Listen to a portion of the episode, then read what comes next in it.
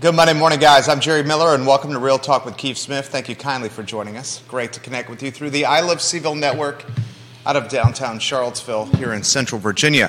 The show is presented by Yes Realty Partners. In fact, if you look at the screen, you see the brands, the businesses, and the people you can count on to get you to the finish line of buying or selling a piece of property. Thank you kindly for joining us. The viewer and listener, which is you, can join us in the discussion by offering some thoughts, some perspective in the comments section, and I will relay it live on air.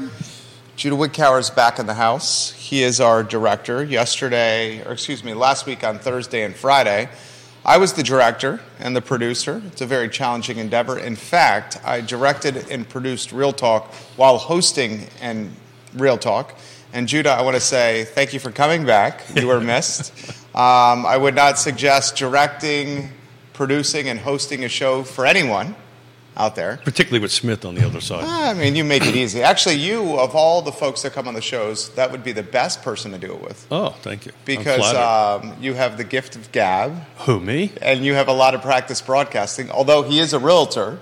There you go. And he helps people buy and sell homes. It's, good, it's, good morning, we, my friend. We need, we need to... We need to set that point. You're a realtor. You're a realtor. Oh, um, I, I, this is that's my day job. This is not my day job. You're a realtor. This is my day job. I, I, I had somebody bump into it the other day. Going, well, hold it. I thought you you, you just did this talk show. No, I actually buy and sell. Uh, he does a lot of it. I do a lot. We do a lot of it. We do fair, a fair amount of it.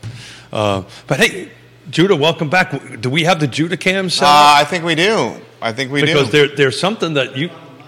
That's okay. Uh, we can just show your head. Yeah. We, I think we've reminded him to use the mic before from time to time. But, hey, it's his first day back from California. You're missed. He got a little yeah, sun. He's got this California he vibe got a little going sun. On. I know. He's so chill now. So chill and laid back. I, Are you showing I, I have Look to at tell that. You, I do not see any, you know, there's not much tan that you got in a couple of days there. I mean, you got a little sun. So, so show off the hairdo. I think everybody. He is. He's on a three shot, yeah, I believe. Yeah. Look at the young cow. Look, look, look. Judah Wickauer, a k a the young cowers. Oh, a little smile from Judah Wickauer. Yeah, you know what? How about a smile again, Judah Wickauer? Come on. I was walking to get a cup of coffee after that. I was wondering, you know, should I be a Yenta and try to connect them up with somebody? But but do you want me to be your Yenta on that? Ah, uh, Nah. Uh, He's not saying no. I mean, I've, I've been there. I've been there. Oh, oh, oh got yeah. it. Got yeah. it. Got it. You're not there. Suggesting that job. I, I've been there. I've been the Yenta before for twelve-year colleague Judah Wickauer here. Uh-huh. Um, first, I want to say props. Welcome back. Mm-hmm. You were missed. Um, great to have you back in the director's seat. Um, it's nice to have the band together on a Monday morning, gentlemen. It's a lot of fun. I enjoy, I enjoy the heck out of it. I mean, but you look like you're freaking twenty years younger with that shorter haircut. Well done, sir. I actually like the longer hair. Really? Is that a difficult cut for you over there? Yeah, because the long hair had been in place for years. Long time. Yeah. Over a year. A long time. Looks good on you, man. Yeah, rocking it, rocking it. Um, all right, Keith Smith, viewers and listeners, ask questions of Keith Smith Please, by putting today, the comments in the feed. Today is uh, Stump the Chump Day. We need to have a piece of content that we're going to mark a sizzle reel here, Judah. So let's start this time for a sizzle reel, the first one on a Monday here of Real Talk. Keith Smith, it's Monday, March sixth. Where do you want to begin, my friend? Yeah, I tell you what, where I want to start off with is I ran some, uh, in my hot little hands, I ran some quick numbers uh, just in Charlottesville, right? Um, Charlottesville, um, the first two months of twenty-three versus twenty twenty-two. So this is everything. This is single family, attached, detached, total sold. So it's really interesting. Um, in single family detached, there was thirty percent less sold year over year. But the sale price was up eight percent. So the bottom line, if you bought a home in Charlottesville this month or January, February of twenty twenty-two, it is now worth eight percent more than it was this time last year. It changes a little bit when we start getting to attached product and condos. Attached product, uh, believe it or not, you were up. You actually picked up thirty-one percent of it. Uh, on it uh, was sixty-nine K. If you bought in twenty twenty-two and sold in twenty twenty-three, or you had it now, uh, condos are flat. Um, but the uh, you know it's just the, the the number of units are down. We've been talking about that for a while. We're about thirty percent down on single family detached for the same two months. We're fifty percent down on attached product for the same two months, and we're also fifty percent down on condos as far as number of units sold. But, um, you know, single-family detached, you're up eight percent. Um, so it's not interest rates. You know, it's a lack of inventory, and that's kind of what's driving the prices up. First sizzle wheel right there. Judah Wickauer. Inventory, a major concern. Yeah, I mean, but we've been talking about that for how long? As long as his hair's been long. It used to be a bad word. Yeah, we, at one point in time. Now we, we couldn't get around it. You, you can't, yeah, you, you know. Uh, we tried to ban it. It just came back. Couldn't ban it. It's kind of like the, uh, it's kind of like the third... Uh, The third uh, uh, Godfather, right, which was a horrible movie, and there's a Wasn't scene that in it. Bad. It was a horrible movie. It was a freaking horrible movie. But there was one part of it when he when they pull him back in when he's trying to get out. You know, when I thought I was out, they bring me back in. When we thought inventory was going to be over, it's back in again. But uh, it, it's uh, it's not it's not going. It's, the inventory is just not climbing, guys, and and there's just way too many. Um, buyers in the buyer pools, and there's way there's buyers in the buyer pool that are willing to buy at an at pretty much not any price, but willing to buy uh, that are have the capability to do it at an elevated price and elevated um, thirty-year fixed. I mean, we lost two deals this weekend, uh, cash offers, while we were up in D C. One was to another cash offer. The other cash offer was to a financed offer, um, and we just our buyers felt that the, the price that we capped out was our, our our price point. So those sold for more than we were at. Plus, um, you know, it was a finance project. And you were above ask? Oh yeah, yeah, oh yeah, yeah. I mean, I just I'm looking at property in Richmond. We're over for my my daughter and son-in-law. We're over we're over six figures. Six oh, figures over ask. Over ask, yeah. Uh, went, that's part of what we did when we came into Richmond. We went and looked. We drove in to take a look at a house that had um, an open house for one hour and had one hundred fifty people go through it. There's just not enough inventory. And, you know, we can talk about it till we're blue in the face on why um, and how we can fix it. But right now there are a bunch of buyers in the market ready to buy. If you're ready to sell, now's the time to do it. Uh, you, you're probably going to get the most now for your home than you probably could ever get. Micro markets matter, right, Jerry? Right? So, you know, if you're not in the right location, that could impact it. But at the moment, if you're in the right location, you know, this is the right time to do it. Keith Smith, guys. Real Talk with Keith Smith, presented by Yes Realty Partners. Interesting comment here by the mayor of Waynesboro, Kevin Yancey, who from time to time has some bearish tendencies. Sure. He says, please advise on where people should gauge the market. One day it's doom and gloom. Next day it's rainbows and puppies. And then the following day it's doom and gloom all over again. So are we talking the real estate market, or are we talking um, the the market on that big board over there? I think he's talking real estate. Now, what you should probably drill down into is macro versus micro. And Central Virginia's market is on fire. Yeah, so the the whole macro... county, uh, the state is on fire, but you know it, micro markets matter. So you know certain locations are a little a little flat, and certain locations are just rocking and ro- rocking and rolling. Uh, you know, I think if you listen to what we've been talking about for a while, I, I don't know if we've been talking doom and gloom. It, I guess it depends on what side of the of the pendulum you're on. The only way if it's doom and gloom is if you're a first time home buyer. The only that's the only spot you're in a doom and gloom in. I'm going to make I'm going to make it even more detailed than that. Okay. It's it's doom. It's difficult for you if you're a first-time home buyer and you don't have the fiscal ability to compete. Yeah, well, right? That's most first-time home buyers. Uh, I can tell you, we're having first-time home buyers that are capable of compete. Straight up cash. Uh, no, no, in the financing, they're okay. able to they're able to accelerate the asking price. They're able to to finance at six. And three quarters and seven percent on that on that end of it. They're, they're ready, willing, and able to do that. And these people will win. You know, they'll win. They'll lose a couple here, but eventually they'll win. It's the it's the buyer who can't to do that. That's the one that's stuck. The one that can't absorb uh, a seven percent mortgage rate, can't or unwilling or unable to to go X percentage over list price, or unwilling or unable. We're seeing concessions again. We're seeing uh, appraisal waivers in. Uh, that's literally, that's all resurfacing itself. So you're making a you're making a legitimate argument that this is the best time to sell to sell a piece of ha- real estate if it's in the right location. In the history that you've been in real estate. Well, it's really not fair. You know, I have a hard time remembering what I did ten minutes You've been ago. in real estate since nineteen eighty-seven You're so, okay, how about I'll be a more refined, I'll ask that I, question in a different way. Is this the best time to sell a house even compared to peak COVID when houses were flying? Uh, this uh, is a more opportune time for sellers than peak COVID to sell a house? That's what you're saying right now. That's a great question. I would say yes, only because wow. only only because there's less inventory. There's less inventory, right? But I want to put a um, caveat. Is that the right word?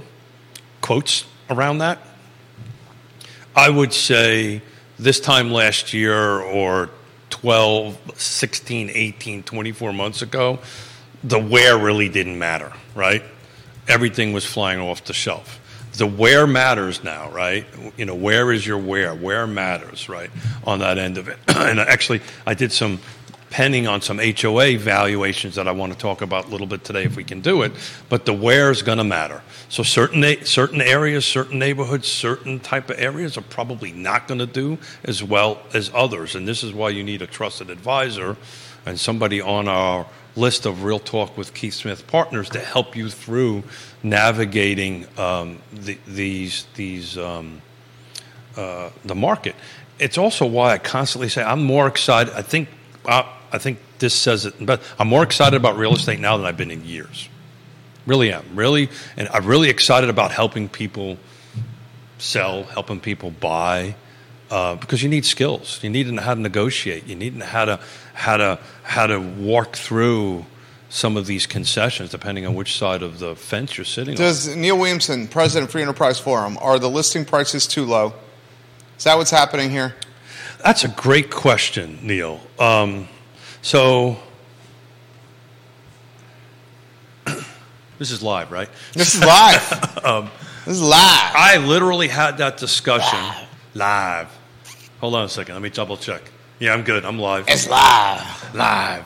Um, here's what's happening. The market, I think, is moving so fast that if you don't dial into the numbers, and one of the blessings about doing this show is I, I, I got up at three thirty this morning to work on numbers, right? Uh, you know, to make sure I understood what the heck I was talking about. I think if you look at something now and you're basing it on a sixty, ninety day, what happened back then, you're probably too low. Again, assuming you're in the right location, right features, right conditions, right? The timing is the timing is what we talk about all the time. But I, I had this conversation with the listing agent of the house in Richmond that we put an offer in early this morning on, which we're not going to get, because we just can't go as high as where the market's going to go. And I asked that very question. I said, hold the time out. If you know you're going to get numbers above list price, why did you start there? And she sent me the data. And the da- her number was right, based on what happened sixty, ninety, one hundred twenty days ago. Last two to four weeks, tempo is just picking up like crazy. And we've been talking about that, right? If I can go and look in pending right now, how many actives do you have on the market right now? Uh, Vanessa Parkhill, hello. Johnny Ornelas, hello. seventy-seven, eighty-one pending, seven days back. So we're going the wrong way. Yeah, but that's awfully close. A, a little while ago, it, it was, was really the wrong way. It was really the wrong way.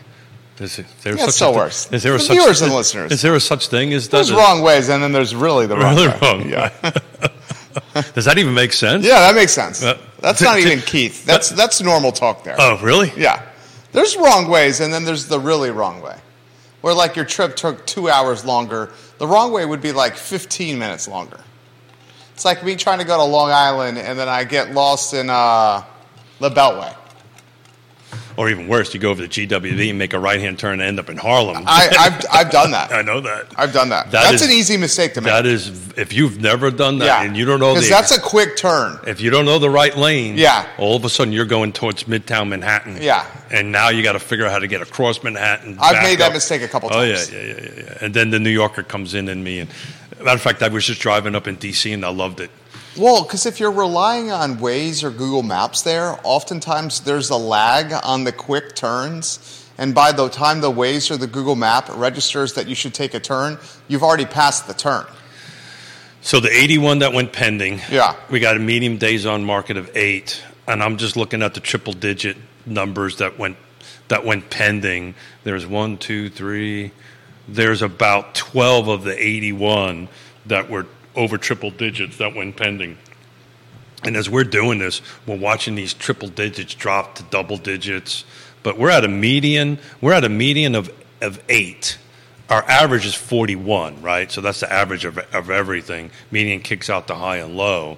And, you know, if we're nowhere near what I think sixty is a balanced days on market. That's my personal opinion on that end of it. Some people might say ninety. There's different different opinions on it, but you know, we're, we're uh yeah I think if you want to sell a house now, now's time to do it. I think if you wanted to buy a house and be competitive, that was about two months ago. This may be a better content than the first sizzle reel we created, so I want you to mark this this area here. I want you to answer this question here and, and start formulating your ideas, because I have to keep you on track over so you here. Want me to think, huh? I want you to think. I want you to say... Show's over. Hey, I, I Judah, want you to explain to everyone why this is maybe the best time to sell so. a house in the thirty-five, roughly, years that you've been in real estate. Yeah, I don't think I would go that far back, because I, I, I honestly can't remember that far back. Okay, how about in the last... Is this the best time to sell a house in the last twenty years? That's what I would. So Keith Smith, yeah. Yes Realty Partners, is this the best time to sell a house maybe in the last two decades right now? I I think so, yes. I really do. I mean, tell us why. But it's because it's, you know, it's the economy. Maybe we don't want to put this in the sizzle reel, but it's the economy, stupid. Yeah, okay. We got we got to start the... He's getting distracted. This is the problem with, with highlighting the fact that there's a sizzle reel. Yeah, because you he, can't... He you puts can't. too much pressure on himself. I, I, then I start thinking. Yeah, then he's... Okay. Keith Smith, as we create a highlight clip from the show, the viewers and listeners appreciate this. Are you ready to mark this time now, Judah? Keith, do you think this is the best time to sell a house in the last twenty years of real estate? I, I'm going to say yes, and it's and it's purely from a lack of inventory. It's, I'm going to repeat, kind of repeat myself what I said earlier, but it's going to be a lack of inventory. There's just nothing to buy, and there is plenty of buyers in the market. We talk about the millennials all the time. They're coming into the market. Boomers are in the market. There's plenty of buyers in the buyer pool that are able to buy and ready, willing, and able to buy. So instead of having fifteen people bid on your home, if it's in the right price, right location, and right features, right condition, it may be six. Right? You're still having people bid against your piece of property. If it is not in the right location and the right features and condition, then that's when we need to talk about and set expectations. But if you're checking all those boxes, I can't think of a better time to sell. My God, we're at eight days. I I, I was looking at I was looking at Lake Monticello I, from two thousand seventeen. It was in the fifty to sixty day market, days on market. We're at eight days. And that was two thousand seventeen. It's a lack of inventory. It's Econ one oh one, supply and demand. The pool of buyers is way up here and the supply is way down there. And if you've got supply and you're ready to sell, now's the time to do it. Keith Smith did so well. Did I do good? Keith did Smith good? did so well. That's the clip right there. I hate it. I hate it when you tell the number. The number clip was very difficult to understand. That one was very digestible right there. That's the clip to use. Jason Howard, the king of Rio Road. My mouth was moving, so maybe it might have been. We difficult. need. To, we got to keep that database going of nicknames. Jason Howard's the king of Rio Road. He says the Fed has indicated it will continue to raise rates. Not- While this doesn't directly affect mortgage rates, the one being raised usually leads to the other. Is there a rate on the thirty where it slows the movement of the housing stock? nine percent, ten percent, what's that number? The thirty-year fixed is over seven percent right now. And Jason Howard's exactly right. While the Fed raising rates does not directly impact the thirty-year fix, it does influence it. So what, what the Fed raising rates does impact the buyer is his or her purchasing power. And if people have floating debt, the rising of rates, the raising of rates does not help folks with debt management. Your thoughts on this topic? So the, the buyer that's out in the buyer pool right now that have been managing their credit card debt, right, have been managing all their fiscal fiscal health over the last twelve, twenty-four, thirty-six months, whatever it might be, and are they are in the in the position to buy. If I, look, nobody's got a crystal. We actually have crystal balls, but but at the moment we don't have the crystal ball on the table with the crystal we ball should. camera. We have the crystal we, ball we, camera. We actually should put that up there. Yeah. Look, nobody really knows if we're going to go to eight or ten percent. You know, I bought my house at eighteen percent, so people will buy. What'll happen is the buyer pool will drop. That that is, you know, it, as interest rates go up, it'll carve off certain amount of buyers, whatever that amount is. God only knows what it is. Right, and it will increase the inventory a little bit, but we have to go so far to get to that balance of it that uh, we'll see it coming long before it does. Michael Plecker watching the program, hey, one Michael of the Shenandoah Plecker. Valley's finest backstops. That's a pretty good, pretty good catcher. A catcher from the New York Mets organization, the and king, not, not and a pretty darn good broadcaster though. The king of Fontana, the mayor of Pantops, Mister Michael Plecker himself. He says twenty twenty-three is the best time to sell a home in my lifetime for two reasons. Yeah. No competition and the accelerated rate of appreciation. twenty-three through twenty-seven, two thousand three, excuse me. two thousand three through two thousand seven was the best, but only because it was a buyer frenzy. The seller's market still had a lot of competition.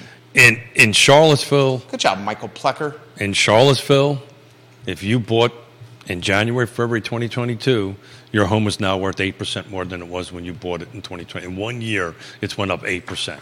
That is that is above norm. It's usually about five percent. My twenty-one-year spreadsheet is saying about five, five point five percent, somewhere in there. So you're beating the odds in your appreciation, and he's one hundred percent right. But there are there are a ton of buyers out there that the interest rate doesn't scare them. They'll just put more cash down because they've been saving cash, right? And they'll just play the math game, right, so that their monthly payment is X. And if they got to put more cash down, they'll put more cash down um, and make up the difference. Or you get a two one buy down.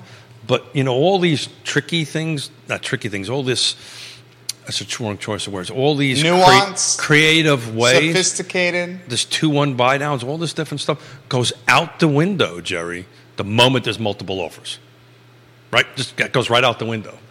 So you're either having to buy down your rate on your own, you're either going to have to bring cash to the table, finance a little bit less, do a little bit of math on it. Um, they got these things called calculators. You yes, they do. And do them. You don't even need uh, a T I eighty-two anymore. Huh? I think you actually can use this as a phone, too. Um, Yancey says, so what's the ceiling?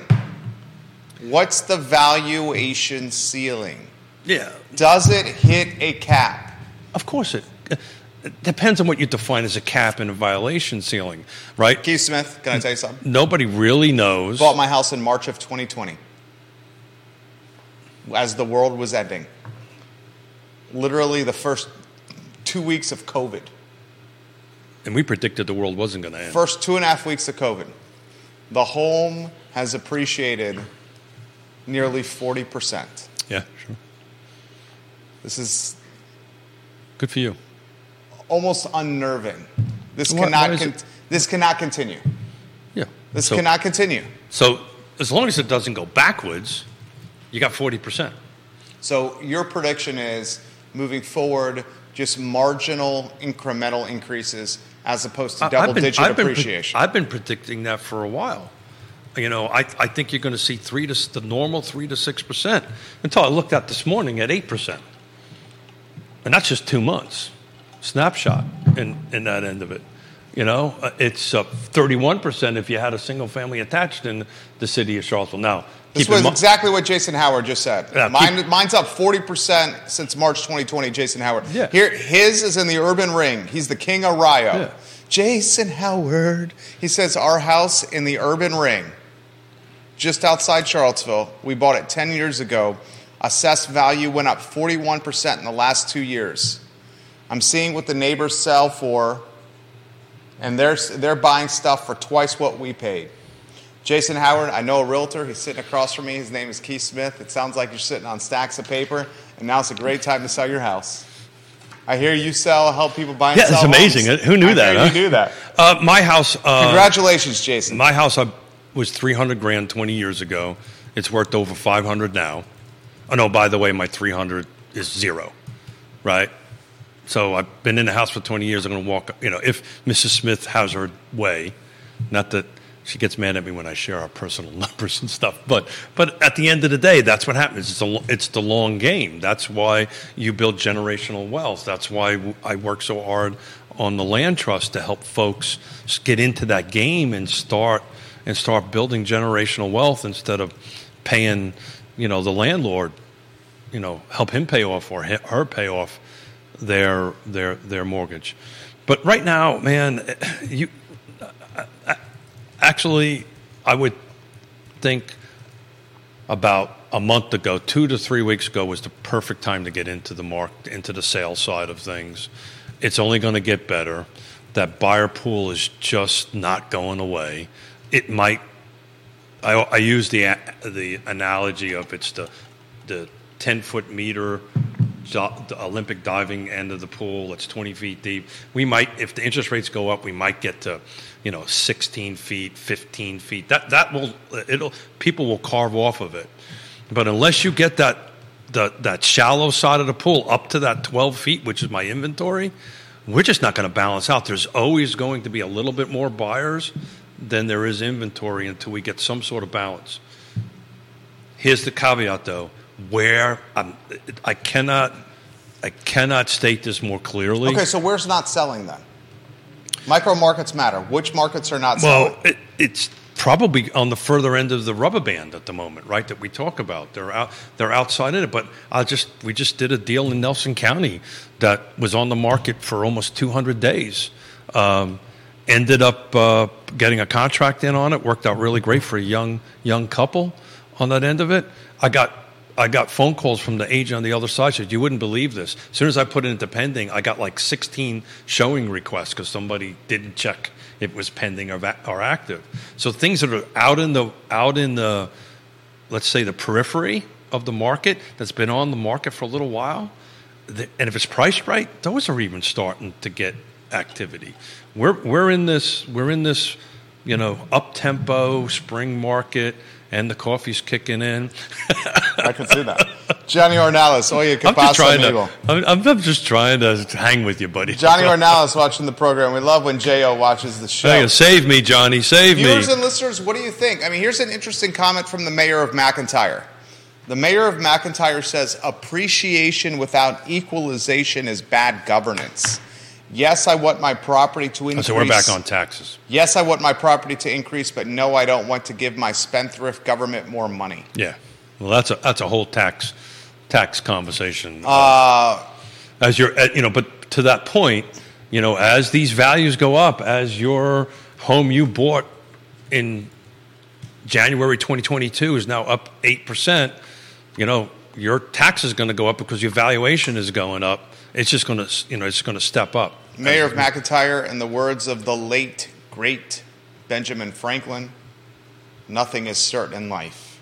But death and taxes. Death and taxes. And taxes. Mayor of McIntyre. Unless you um, got a really good tax attorney, but anyway. we The show's been riding on a high note for thirty-three minutes. Oh. It's been absolutely fantastic. I hate to dampen oh, God. the high note. But, Neil, you saw this over the weekend. James Watson, you saw this over the weekend. Jason Howard, Kevin Yancey, Bill McChesney, Johnny Ornelas, M J Arquette, Vanessa Parkhill. Five real estate firms on the feed as we speak. John Blair watching the program. Hey, John. Another murder. Yeah. Uh, Another that, murder in the middle of the day. That actually made the news in D C Absolute daytime. Sunshine Convenience Store. Yep. Cherry Avenue, Fifeville, yet again the scene. We're obviously seeing the violence contained to pockets in this community. Fifeville, Cherry one, Tenth and Page another. We're starting to see emerging pockets in this Timberlake, Timberland, whatever the exact name is, and I'll give it to you because words matter, but in the urban ring. Mm-hmm. Um, the um, police tracked one of the men involved in the weekend murder to an apartment complex tied to A M I and affordability um, across from the Albemarle County Police Station. I got to start there. And the and the gentleman that was murdered was out of Gordonsville. From Gordonsville. From Gordonsville. I mean, I mean first... A seventeen-year-old also in U V A Medical Center with a gunshot wound from this incident. He's being charged with some serious... serious crimes right now, this seventeen-year-old. So that tells me, I, I, I haven't had a chance Second to... Second-degree re- murder and use of a firearm and a commission of a felon. Yeah, at the age of seventeen. The age of seventeen. Yeah. So we have... twenty-year-old Gordonsville resident. This is the second Gordonsville resident to be murdered in the city of Charlottesville. And well, clearly a week and change. Clearly he had a weapon because otherwise the seventeen-year-old wouldn't have oh, yeah. been... Two been... Com- one guy at a convenience store, two walk-in, yeah. previous brouhaha leaves to OK Corral... OK Corral leaves to one man dead, one man on the lam, heading to the urban ring, to Albemarle County on the lam, and then the third man stumbling into the U V A Medical Center with gunshot wounds. The third man, seventeen, facing multiple charges, including a second-degree murder charge and the use of a firearm and the commission of a felony. This kid's seventeen. Anywhere you want to go. Well, it's just first and foremost, I mean, just... my heart wrenches. There's one man, one young man dead, a young man that, if he survives, his rest of his life is over. He's going to go to prison. And then this other gentleman, uh, depending on what he gets charged to, is uh, probably going to spend a long time uh, behind bars. So first and foremost, you know, that there's something wrong there, why this is happening. It's why... I did the numbers this morning, Jerry, because I'm assuming this was going to come up today in our conversation. I wanted to take a look at, you know, has the last two months versus the two months in the last last year, because has it impacted sales at all? And and it really hasn't. You know, I know that's going to be a question that's going to pop up. Is, is this impacting the real estate value? Because this is a real estate show after all. Um, in the city of Charlottesville. Today, the numbers aren't showing that. Well, it might be different. It's important to caveat this. The numbers you're showing are across the entire car footprint.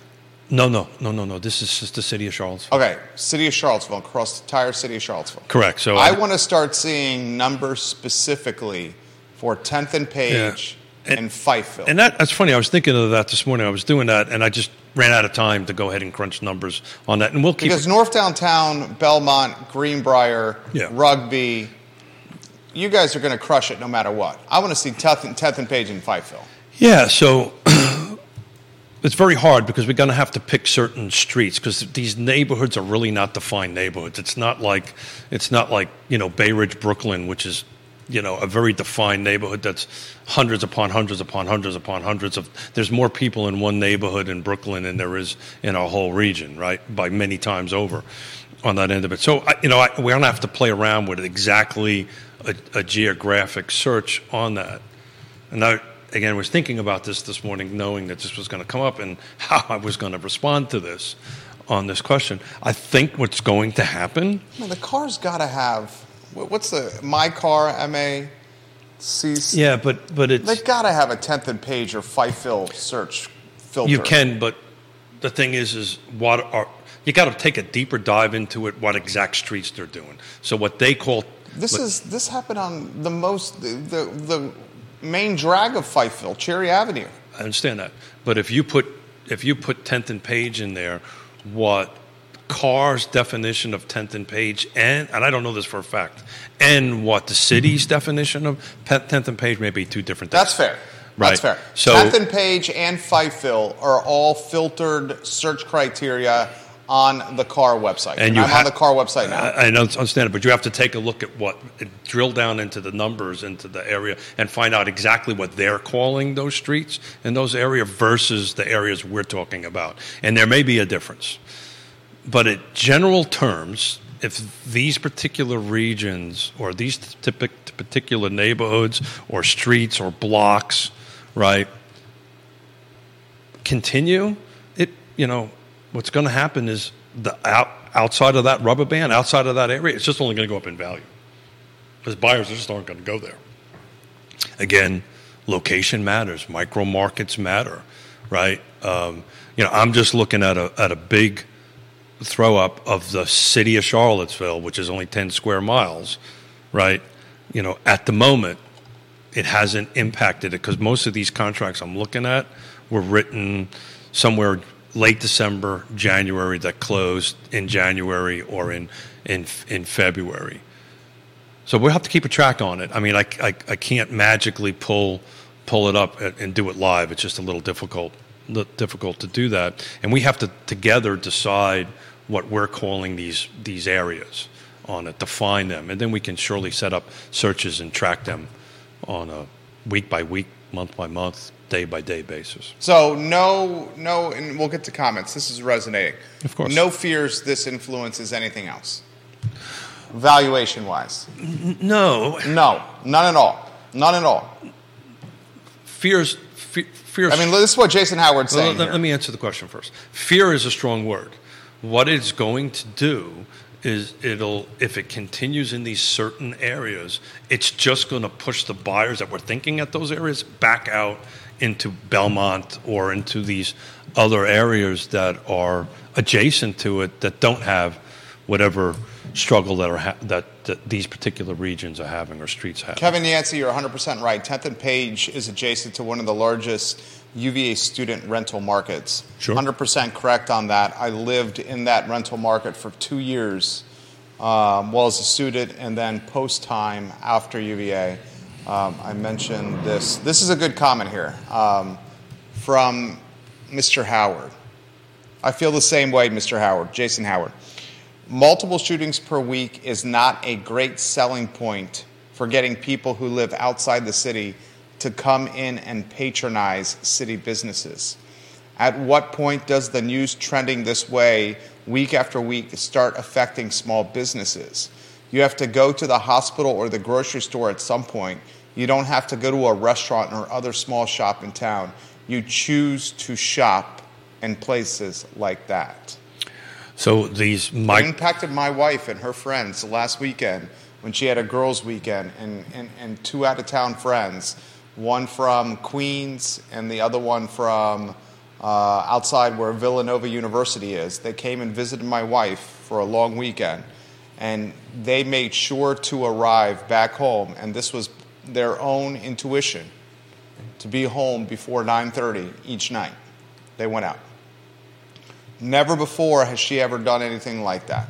But that was out of safety concerns. And that's three females in their mid-thirties with some disposable income and spending power that chose to bring the party home as opposed to keeping it out closer and closer to last call. Um, how about this one from Heather? To say that these murders and this crime is not going to impact these neighborhoods, I think, is short-sighted.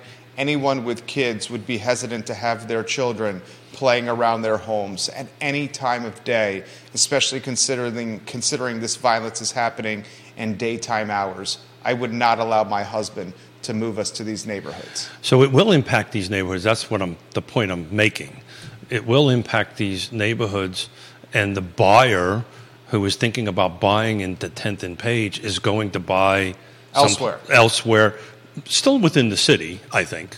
I mean, the numbers are proving that. Still within the city, but what that's going to do is put more pressure on a tight inventory also. Back to, is it time to sell? Absolutely. Is it time to sell in tenth and Page? Maybe not. No. Is it time to sell outside of Cherry Avenue? Uh, maybe it is. Maybe it's time to sell, but is it time to sell from a market perspective? Monetary standpoint. Monetary? No. Yeah. But I'm, I'm just looking at tenth and Page as you were talking. Uh, I've got zero on the market, and I've got thirty, hold on a second, zero on the market, zero pending, and uh, I got to take a look at uh, solds. I got to break that down a little bit, a little bit different on that. So I'll have Kate to... Sharts, who's watching the program, she's the queen of Ivy, mm-hmm. and Kate would make a fantastic realtor. I'm sure. And that's something that she's brainstormed before. Kate says this, and Kate, my family feels similar here. Our favorite ice cream shop is right down the street from the mini mart on Cherry Avenue. She told her husband we'd have to stay away for a while from this ice cream shop. So Tenth and Page, I've got nothing active. Again, I I, I have to define. I don't know how cars defining Tenth and Page. So we're just using what cars defining as Tenth and Page as an area. I have it active, okay. Uh, zero active, zero pending. Last six months, only two sold. And and if you look at Fifeville, I'm queuing up Fifeville. Fifeville, for those that don't know, the neighborhood around Cherry Avenue. Um, I'm on the MyCar, M Y C A A R dot com website. I'm using the search criteria of Fifeville. You look at a home, there's only one on the market in Fifeville. It's on Knoll Street, seven nineteen Knoll Street. I know this street well. Two bedrooms, two baths, less than sixteen hundred square feet, a postage stamp for a lot, zero point one three, asking price five hundred seventy-five thousand dollars, Keith, Keith Smith, um, on the market for not that long. So back to back to my comment where it's going to go. Belmont has four homes active. This Knoll Street listing is adorable, by the way. Two are in pending. Last six months, hold on a second, looks like over twenty have closed or sold. I had this conversation with John Blair on Twitter yesterday. John, are you still watching? And and John made this comment, and he had a lot of truth to it. He goes, as long as the labor market is expanding with jobs associated with the U V A ecosystem, science, technology, engineering, math, data science jobs coming here, and as long as inventory continues to be pinched, potential buyers will see beyond the crime because they want to purchase a house. They will. They're just going to go to Belmont. He even thinks they'll see beyond the crime and still purchase in Fifeville. Well, you know, so that so that philosophy is that the that the tidal wave of buyers, that twenty feet is so deep, is so well. It's so the you know if you ever go up against the rough rough seas, rough waves, right at, at the at the beach, you know, little waves you can handle. As the waves get bigger, you can't handle. So maybe the his thinking is maybe the buyer pool is so huge it doesn't matter. I think that's kind of what he's saying. Uh, I, you know, but I, it, it's hard. You know, I'm a grandfather. I got three little gorgeous kids. Uh, grandkids, um, would I walk up and down holding the hand on Cherry Avenue right now with my little granddaughter, my two-year-old and my one that's now two months old? I'd probably walk a different way. In fact, I, I know I'd walk a different way. You was, would do it by yourself. If I was by myself, I'd yeah, do it. Yeah, because I, I know for a fact you would do it yeah, by yourself. I would do it by myself, which yeah. reminds me of my story over there, which I won't tell, which is off color, uh, of that, because... But when I was propositioned, yeah, yeah, right, right, right. You would do it by yourself. You just wouldn't do it when it's someone else that you're responsible for. So is specifically that, a child? So is that now a definition of a changing neighborhood? That's a great question. Here's another question for you. The young and I don't prof- like the word neighborhood because it's really not a neighborhood. It's a Tenth and Page is a neighborhood. I get that, but in my mind, a neighborhood is much bigger than that. This is a very limited. Tenth and Page is. See, I think you're. I you know. It's not tens of thousands because we only got fifty thousand rooftops, so it's not tens upon tens of I thousands. I would say Tenth and Page is a couple hundred homes easily. Yeah, but you have to look at that ratio as. How many homes are in Tenth and Page, James Watson? What do you think? Neil Williamson, how many homes? Yeah. Kevin Yancey. You have to define Tenth and Page first and then figure out the numbers, the, the geographic uh, location of Tenth and, Tenth and Page. But whatever the number is, that's exactly what's going to happen. Tenth and Page, Cherry Avenue. And it's a real bummer because, um, look, I, I mean, I, I I can tell you right now I know it's impacting. I've got a Swiss client that has a piece of property on seven and a half and Cherry that he was going to build um, twelve apartment complex unit complex on there that would have been a little bit upper end because he was going to build it with concrete and very, very European style. He just he just put it on hold.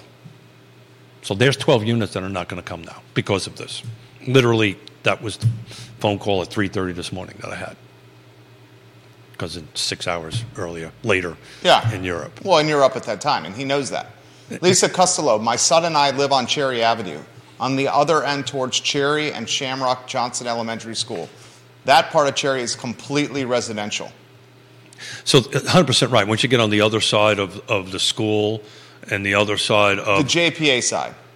No, I think we might be talking about where you get from the corner all the way up. It's very residential. Once you get on the other side of Cherry, like um, other side of Roosevelt Brown.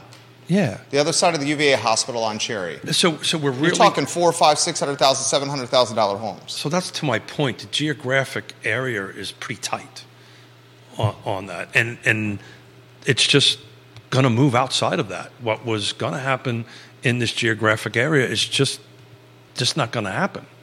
And, you know, I think I, I thought of this while you were talking. You know who I want to ask a, this question of? Who? Not me. Keith Woodward.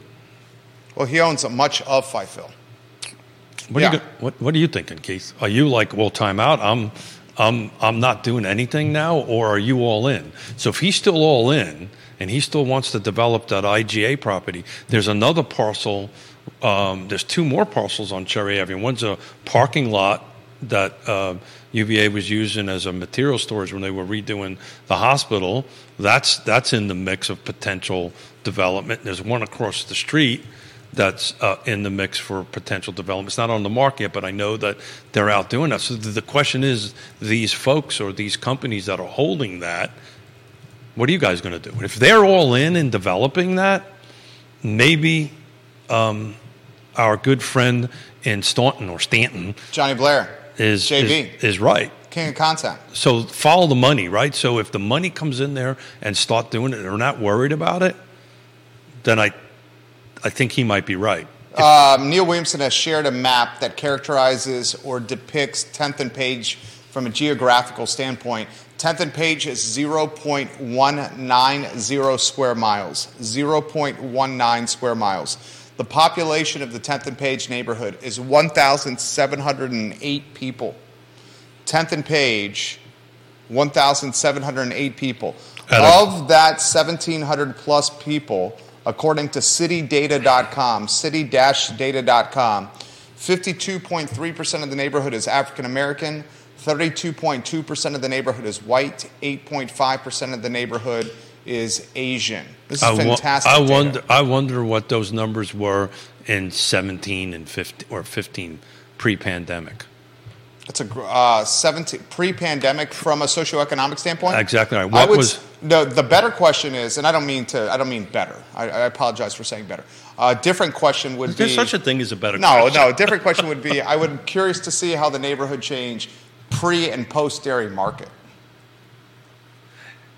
Yeah, I think th- I, I. I think Dairy Market, and, and I love Dairy Market. I love Chris Henry. You know, I love Chris Henry. Yeah, yeah. Uh, I think that project very much changed the characteristics of Tenth and Page. So let's let's not let's not specify projects or pandemic. Let's say what was the numbers five years ago, right? Just pick a date. Okay, back, yeah, five years back, ago. Back back on, on that end of it, and that would have been pre. Five years ago, Tenth and Page was not as wealthy from a household income standpoint. How, how many acres was that? I didn't get a chance to write um, it down. Let's see here. I got it right here.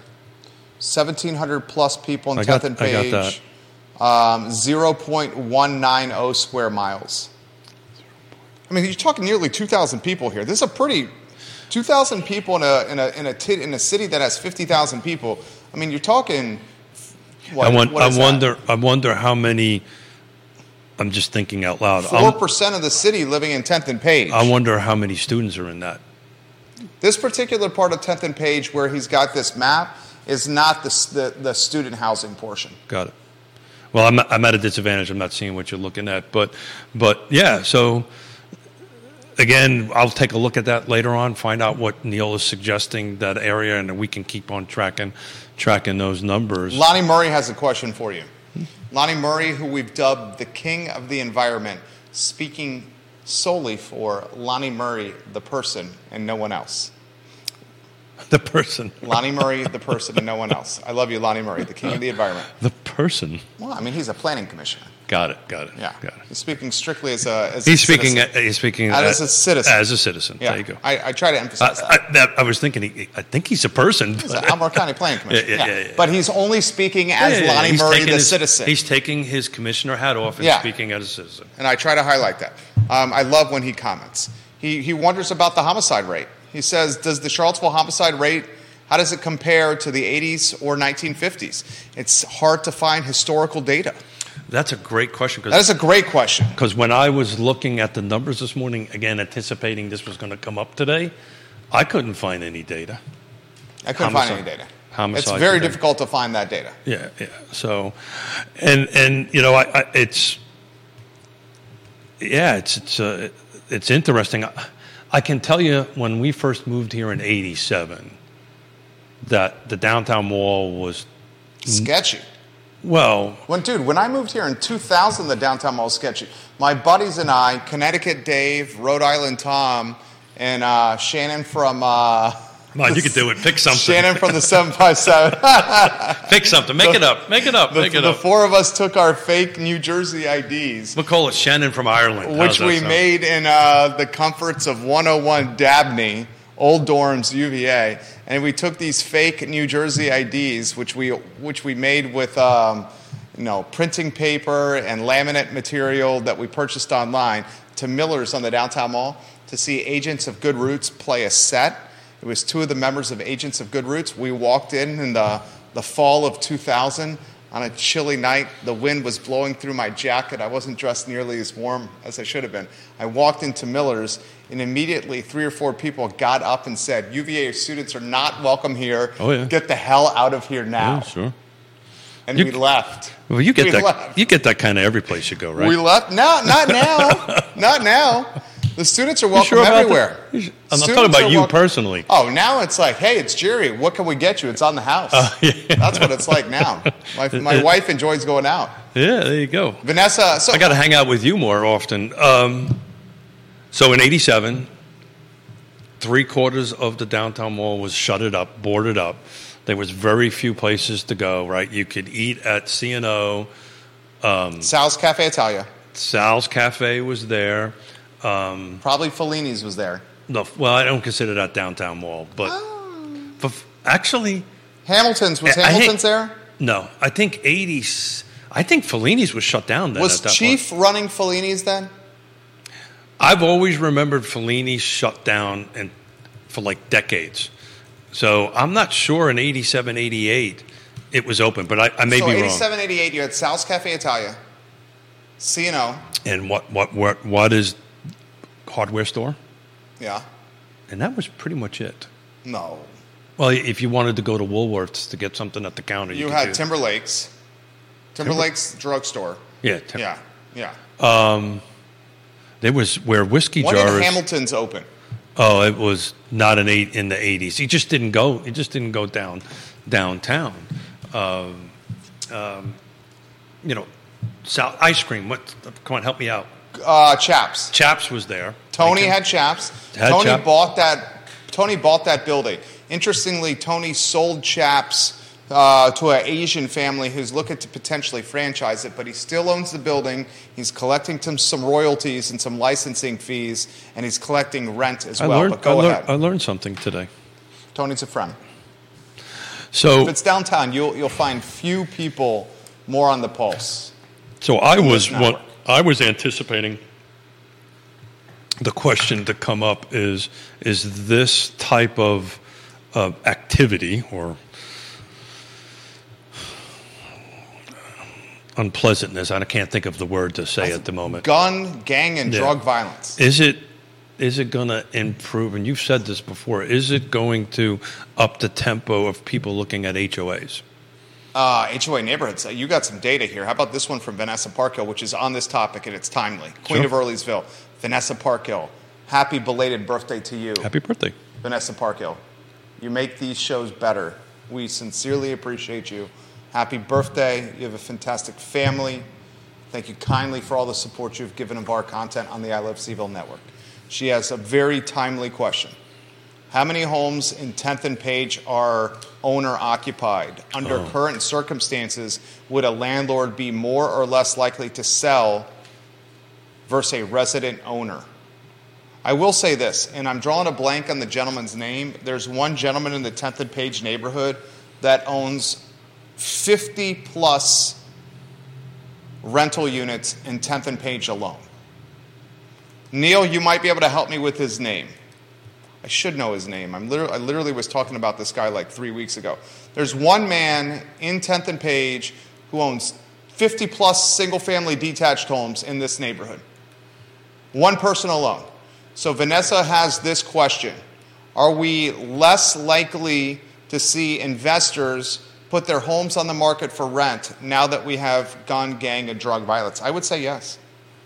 You know, that that would be a great question to ask Suzanne Real with Ally Property Management, right? Uh, one of our wonderful sponsors of the show, to ask her that. I'm just taking a look at what has closed in Tenth and Page just from a simple perspective twelve months back. Again, what C A R is defining as Tenth and Page. So there's five homes that sold, um, five days, medium days on uh, market. It was uh, five hundred ten thousand dollars was the median sales price. I'm taking a look real closely at who bought them to see if they are, are you know, L L Cs. An L L C would be a clear indication. And at the moment, everyone that I'm looking at was not an L L C. So that's just a simple little snapshot of last twelve months. There was only five homes. Again, what Lake, Mon- excuse me, what C A R is defining as Tenth and Page um, sold. Uh, and at the moment, I don't see anything that clearly jumps off at the page that it was uh, an L L C. What do you make of that? I, I think it. I think it's. I mean, you're looking at these prices, man. four sixty-seven, five twenty-five, five twenty-five, five twenty-nine, five ninety-five. You know, th- that those are upper end numbers. But they're not first time home buyers, and renters and landlords are not spending that kind of money to rent out, right? So it's just not. I don't know. The, I don't know the answer to that. I I would imagine. Um, it's kind of a cash flow analysis. If they're good with it or bad with it, I, that's a great dis, great question. I just don't have an answer to it. Viewers and listeners, thoughts. Lisa Custolo, I am a fast reader. Um, we appreciate your, your your comments as well, Lisa Custolo. She's the queen of Cherry Avenue. Lisa Custolo, watching this program. Um, this is a great question. I don't have an answer to this. You ready for this one? I am. I'm just trying to see if it's I can. It's from Jonathan. You ready? So just okay. So that you know, all those units, I just I have a, an ability to find out if they were cash or not cash in the system. Um, there was one that was cash. So that was, not sure what that means, but one was cash. Go ahead. What do you, what do you make of this question from Jonathan? Can any of you guys or viewers and listeners explain why you can have someone killing someone in the middle of the day, literally on one street, and then three streets over, it's Mayberry, Jerry's term? Yeah, so that that goes... That's kind of what Keith's been saying. That's going to my point, right? Can you, but can you explain that? Or do you even want to try to explain that? It's hard for me to explain because it, it's kind of was... Key highlights Page, and then Rugby Road. So let's not make it about Charlottesville. We're looking in, in Richmond for my daughter.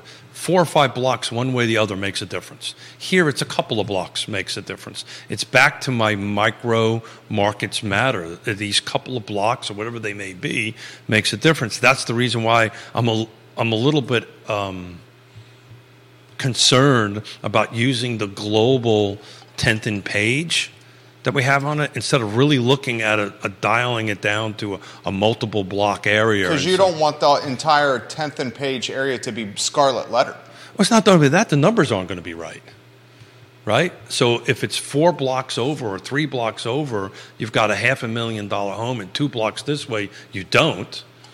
Then that house that's three blocks later, that's, I'm just trying to focus on an integrity of numbers. Yeah. So if I'm including these three or four blocks over, but that's anybody who's lived in a city before, that's the way life is, right? A couple blocks make a difference one way or the other. I, I don't mean to be flippant about it, but it's a reality. It's it's the way life is.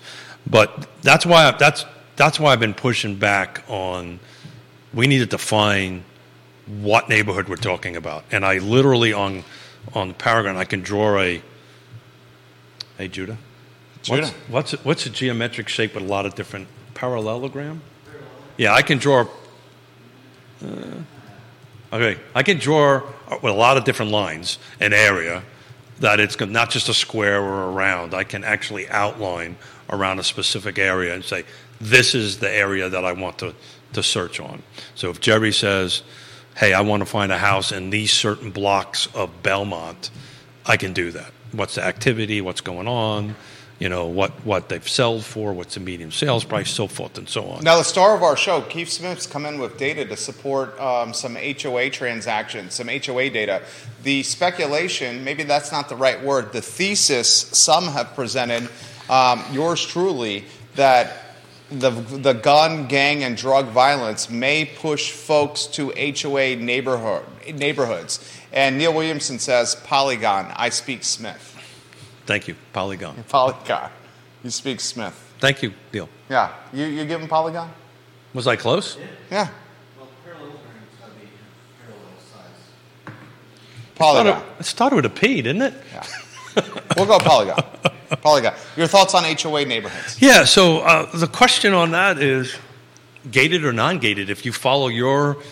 your um, my, my thesis is this. But, my thesis is regardless of gated or non-gated, I think the H O A neighborhood in Charlottesville and Albemarle County has got a lot of momentum because of upzoning in the city of Charlottesville. It's not tied to the gun, gang, and drug violence. So let's violence. put that aside, right? It's more the upzoning. Okay. Because the H O A bylaws supersede changing and zoning from a jurisdiction. So two weeks ago, I think I mentioned, hey, I'd really like to tackle this H O A. Yeah. And it wasn't, you know, nobody knew we were going to have... Murders. On, yeah. on on Saturday when I was when I was trying to work through this, what I wanted to do is see, see from a perspective what had more value, right? Did did an did an H O A or a C, or a um, P O A, depending on which language you prefer to use, it's the same thing. Homeowners Association on it. Did we have more value or not? So the city of Charlottesville, um, this is twenty twenty-two numbers, right? These are sold twenty-two twenty-two numbers. Um, there was only fifty-seven single-family detached homes sold that were in an H O A versus three fifty-six that was not. So that was an eighty-four percent of the homes sold was not. But on the price end of it, they're thirty-six percent uh, up. So the the fit, the homes that were in H O As commanded um, uh, six hundred twenty-seven thousand dollars. The ones were not four hundred sixty-two thousand dollars. That's one hundred sixty-five thousand dollars. That's a huge delta. That's one hundred sixty-five thousand dollars delta, roughly thirty-six percent.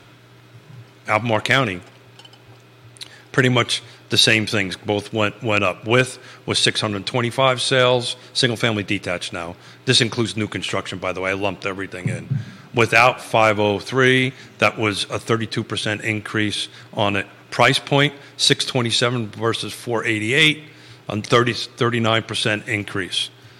Fluvanna, same thing, up one hundred sixty-six percent, mostly Lake Monticello. Price point was up only six percent. Greene County, the opposite, and went the other way. We don't have so many H O As. There were sixteen percent without, uh, but the prices were up in the H O A by six percent.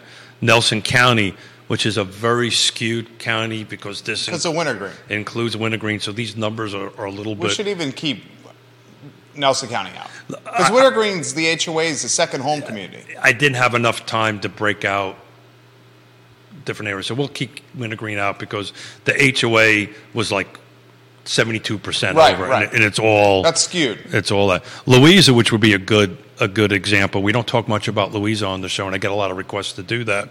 Um, what Spring Creek?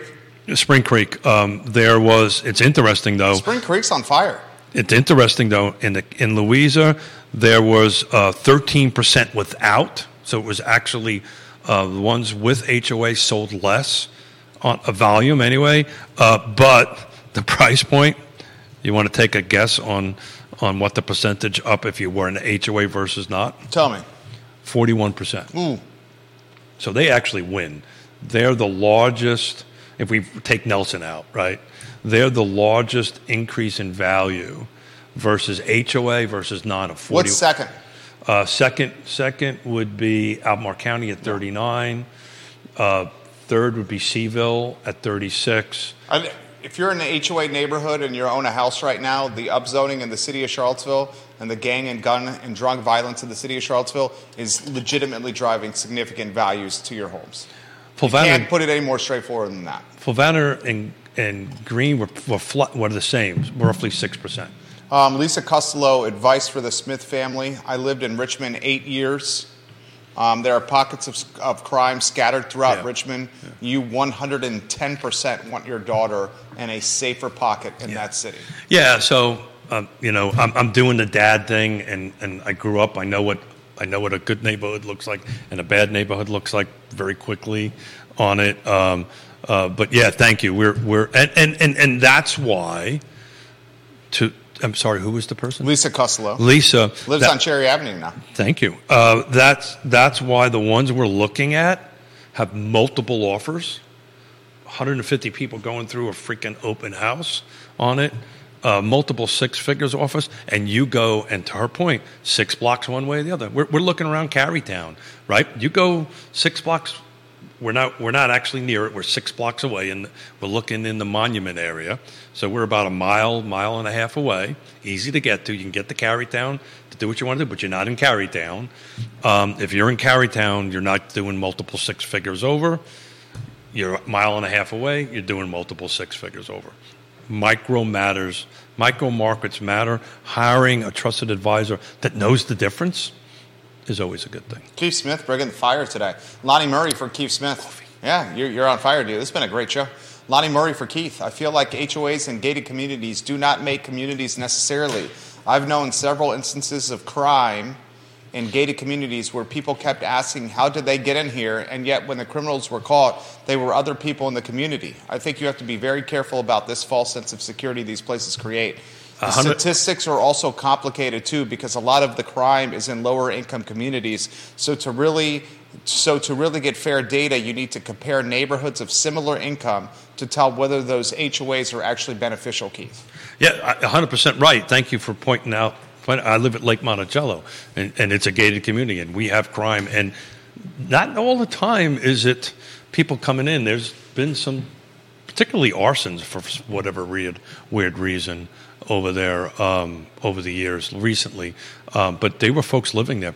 They, they, I think they were tenants, and you know. But when you put forty-three hundred people or homes, forty-four percent of the county in one place, you get what comes with it.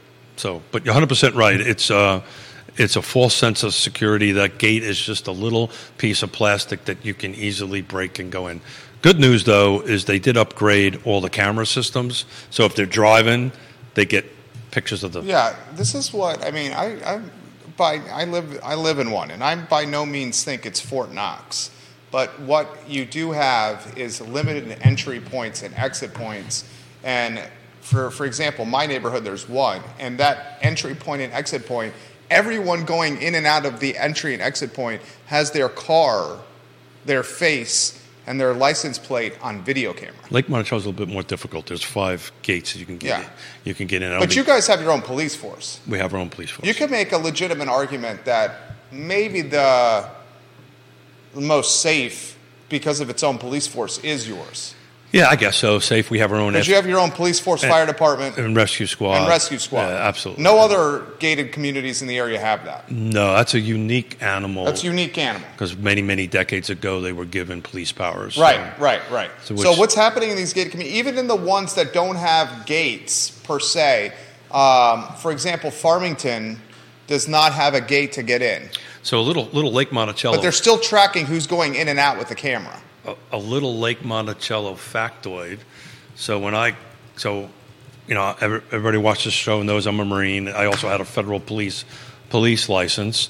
So when I got out of the Marine Corps and came into into uh, we we moved down to Lake Monticello, I was framing houses during the day, and I was a police officer at night, actually, at Lake Monticello. And most folks don't know that back in the late eighties, in the early nineties, I did it for a few years. Lake Monticello Police Department covered the whole county. Yeah, you told me that. During the midnight shift, because I would work the midnight shift. I'd frame all day, work the midnight shift, sleep for a couple hours, go out and work. You know, that's what we did to make the ma- money. make yeah. the magic happen. To go ahead and do that, and um, there was a a domestic dispute situation where I was by myself and nobody would come to help me, and I decided for five bucks an hour, this was not worth it. Five bucks an hour? I was getting paid five bucks an hour as a police officer, responding to a domestic dispute with shots fired. You're like, no way, dude. No, I rolled in there and fixed it. But um, but after that, I was done with it. I went in and said, here you go, guys. Good luck. Understandably so. There you go. Keith Smith on fire on a on a Monday morning here. Um, Eight, an eight seventy p shotgun fixes a lot of things. So yeah, yeah. Um, the East Rivanna Fire Department is just inside the Glenmore turnoff from two fifty East. That's right, Bill. Uh, Wild Bill McChesney, it is there. In fact, the East Rivanna, Rivanna Fire Department is home to food trucks that often come on Thursday evenings Ooh. Out to that side of town. I did not know um, that. So, and, and there's no question for anyone that's watching or listening, this area has a gang problem. Anyone arguing otherwise is just not in touch with reality. We will get to the bottom of this violence, though. I do believe in Police Chief Kochis, which I think you do as well. I, I do, actually. I sent him a text over the weekend, and, and, and I, I can't promise anything, but I'm trying to actually bring that'd be great. Him and the chief of the fire department in. Oh, that'd be great. And do a conversation about um, about public safety. And and do, not coming from me or from you, but from, from them. But obviously they're very busy people, and trying to coordinate it's been been a little difficult. You uh, were on point. Did oh yeah. You tell? Look at that, it's eleven thirty. You were crushing it. It's the coffee. No, you're on point today. It's the coffee, and, and I need to. You got to hit the head. Got to hit the head. You never hit the head before the show started. I did actually. Oh, you did. I cheated. That. Oh. When I went to get a, I, I cheated on you, Jerry. When I get the cup of coffee, I hit the oh, head over. I hit the head over got there. It, got it. What's for, the, for those who those who are watching and listening, one of the first things Jerry tells me when I walk in: hit the head, Smith. Hit the bathroom. You have um, less than nine days with one of your favorite coffee and pie places. Yeah, three point one four Pie Day, their last day. Yeah, yeah. So um, that was interesting when I picked up the. Um, I, I I don't know why people. I don't know, but I was picking up my cup of coffee, and the young person who was doing it was doing a, a, a thesis on hearing aids, maybe particularly old dudes that are wearing hearing aids. So anyway, I was little running a little late because she wanted to ask me some questions for her thesis. You uh, tell us about uh, how we can contact you. If you want to buy or sell a house, I hear you help people do that. Call Yona. Keith Smith, literally, guys, would be an incredible ally for you to uh, the team, help you get the team, the team. Yes, Realty Partners yeah. to help you get to closing, yeah. buying and selling a house. I've seen the guy move mountains for people, and I've seen folks sing his praises um, during the process and post-process. If you need someone to help you buy or sell sell a house, Keith Smith of Yes Realty Partners, can't recommend him enough. Yeah, well, thank you very much. I, I, I don't take flattery well, so thank you. Thank you very um, much. Well, you crushed it today. Yeah, I just have fun. I, I love Batman and Robin. Wednesday show. Uh, so I think Scott is going to join us, oh. which is great. Um, Friday is at the moment open. Uh, okay. So it might be more Batman and Robin on I love Friday. It. I, if if I if I get lucky and can get the the two people we were I talking hope you get about, lucky. But. I, I seriously doubt it, but we're working on trying to get it done. So okay. worst case scenario, we'll do Batman and Robin. We'll get dressed up in something silly. Or I love it. I love it. Um, Keith Smith, Yes Realty Partners. Judah Wickauer back in the mix, looking like a twenty-five-year-old man over here. You'll see Jude, uh, Judah Wickauer's twenty-five-year-old mug on the I Love CVille show, which is up in less than an hour.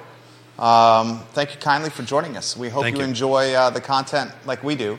Real Talk with Keith Smith is archived at real talk with keith smith dot com and presented by Yes Realty Partners. Thank you kindly for joining us. Keith, good job. Thank you, sir. That was awesome. I just uh, I just follow you, my friend. You were on point tonight. Uh, it's the coffee. Totally the coffee.